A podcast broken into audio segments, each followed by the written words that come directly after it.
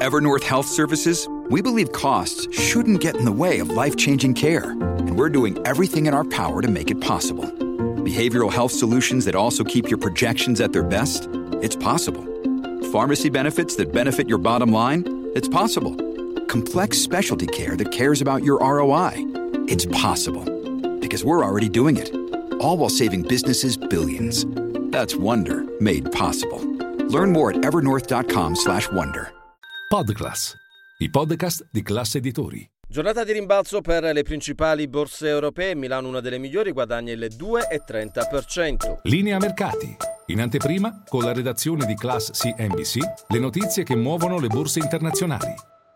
Acquisti anche sul Dax di Francoforte e sul Cacaran di Parigi. A Milano grande protagonista il titolo Nexi che guadagna quasi il 5%. Telecom Italia, altro titolo oggi in forte recupero. Ha parlato il ministro dell'economia Giancarlo Giorgetti, ha detto se sarà necessario ci sarà un ulteriore incontro con l'azionista Vivendi, ovviamente in riferimento al dossier rete unica. Noi continuiamo a lavorare su un dossier su cui abbiamo avuto il via libera del governo, ha detto il titolare del Ministero dell'Economia e delle eh, Finanze. Ebbene, eh, tutti i settori a Piazza Affari non ci sono titoli venduti, il peggiore Pirelli che chiude comunque sopra la parità. Altro spunto oggi importante sul mercato è lo spread che torna sotto i 200 punti base e si allenta la pressione su tutti i titoli di Stato a partire dal eh, BTP. Ieri abbiamo detto uno degli effetti principali dopo lo scoppio della guerra